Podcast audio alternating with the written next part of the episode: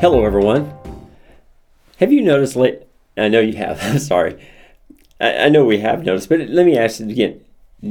Have you noticed how divided and how polarized we are as a nation? I mean, it seems like there's people on this side, there's people on this side.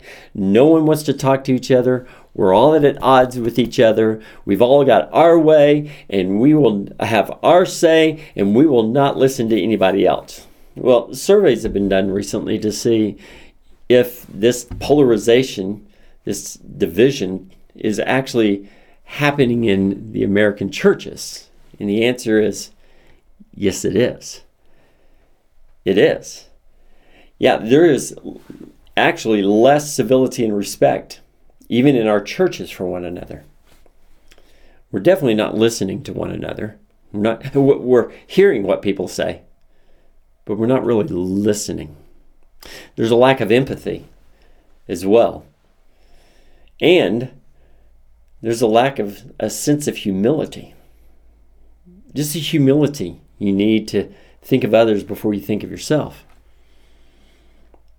And if we because I know this is a problem of mine. If I took the log out of my own eye before I actually talked about the speck that was in your eye, I think we'd be better off as well. And this all comes down to that the human heart is flawed. It's flawed. It's a mess in many ways. And that's why we need a Savior. That's why you need a Savior. That's why we need Jesus. Because he came to purify our hearts, he came to cleanse our hearts, he came to wash our hearts, to mend our hearts. He came to give us a new heart. A new heart. Dallas Willard, in his book Renovation of the Heart, actually says this the greatest need of humanity, the greatest need of humanity is the renovation of the heart. So let me ask you, how, how's your heart doing? I mean, are you renovating it? Are you renovating it? Because I do believe that our heart needs to be a continual renovation. That's an ongoing process to look more and more like Jesus. Because at the center of our hearts, every one of us are flawed when it comes to that. Uh, but there is hope for all of us. Yes, there is hope for all of us. You, you know, we have each other to help us on this journey of faith. At least I hope we have each other. I hope we've got each other to help us on this journey of faith. We, we've got prayer. We can spend time with our Father and go to Him and go to the throne of grace in times of need and just be there with Him. We've got worship when we worship one another. Oh, and we've got the Word of God that we can actually read and we can actually study, that we can actually enjoy and just, just delve in and treasure it. And we've got yeah, accountability, and we serve too. We serve one another. I mean, there's so many tools that we have to help us look more like Christ, to, to be to come to that full measure of the statue of Him. Then why are there so many professing profess, professing Christians who don't even resemble Christ? renovation of the heart is not easy. It's something that must be done. And if we could just mind the gap, you remember the gap that we talked about? Remember the standard of measurement which we're trying to attain to? It's the perfection of Jesus Christ. Will we ever get there? No, no, no. But then I'm somewhere in here as as a believer i'm somewhere here in this journey of faith in this gap of where i am to where i want to be in my journey of faith is i want to strive each and every day to move closer to him i know i'll never get there i get that not until the day he returns am i going to look like him and be transformed into his image with ever increasing glory boy do i look forward to that day. And we all should be looking forward to that day when he returns. Man, what a day. Okay, so so I have this I, I love math, but I'm not very good at it because I didn't really study it very very much. Not even in high school, not in college. And so I don't know a lot about math, but I love equations, love puzzles, love to try to figure out things.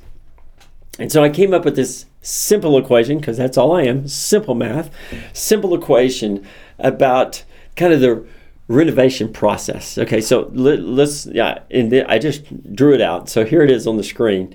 And you can see there, you can see the self, and inside, and the self is the totality of who we are. So, what's that totality include? It includes the heart, it includes the soul, it includes the will, the mind, our feelings, our social context. All of that is the essence of who we are as people of God plus, and I'm talking about believers here, so you have this self plus the renovation, which is a continual way of life in the Spirit, the Spirit of God working in us and through us to work on us, to change us into the image of Christ, equals, equals transformation. And this is a divine process that happens. This isn't about our doing, this is about God's doing. All right? That's something important for us to realize. This isn't about our doing, this is about God's doing. This isn't like a construction project. A construction project was said, if I just put this and this together, then I have a building and I can put all these things in place and I will get here and I will have this complete home, this complete building, and it will be perfect. That's not how this works. The renovation process is a divine process that God is doing in us and through us as we continually live our lives in the Spirit. And we continue this renovation process on an ongoing basis from the time that we give our lives to Christ until the time of our death, we are in a continual growth process of trying, making ourselves looking like Him every single day and asking God, asking God to help us in that journey to be uh, the Spirit within us, may put His Word within inside us, so we are transformed into His image. There's a little song out that I just, I, you probably know it's a kid song. And I just love the chorus of it. I keep telling myself this over and over and, and singing it. I'm not going to sing it for you, but it goes like this It said, He's still working on me to make me what I ought to be. It took him just a week to make the moon and the stars, the sun and the earth, and Jupiter and Mars. How loving and patient he must be. He's still working on me. Yeah, it took him a week just to make the moon and the stars. For us, though, it's a process. It's a lot more than a week, isn't it? But I'm sure glad for his patience, aren't you? Aren't you glad for his patience? Okay, so if you summed up everything that Jesus says, if he could say, you could sum up everything that he would say, the essence of who he wants us to be. I think it all boils down to the greatest commandments the greatest commandments that Jesus said in Matthew chapter 22, verses 37 through 40. Now, in those passages, just remember, those came from Deuteronomy chapter 6 and Leviticus chapter 19. And he puts those two together. And so here's what he says in that passage Jesus replied, Love the Lord your God with all your heart, and with all your soul, and with all your mind. This is the first and the greatest commandment. And the second is like it love your neighbor as yourself. All the law and the prophets hang on these two commandments. All right, this must be, must be the foundation of our church, right? I mean, right? Shouldn't this be the foundation of our church? See, the foundation of our church is not the elders. It's not Bob Gregg. It's not me. It's not anybody out there. It's none of those individuals. It's nobody. It is Jesus Christ. That's the Lakehoma standard.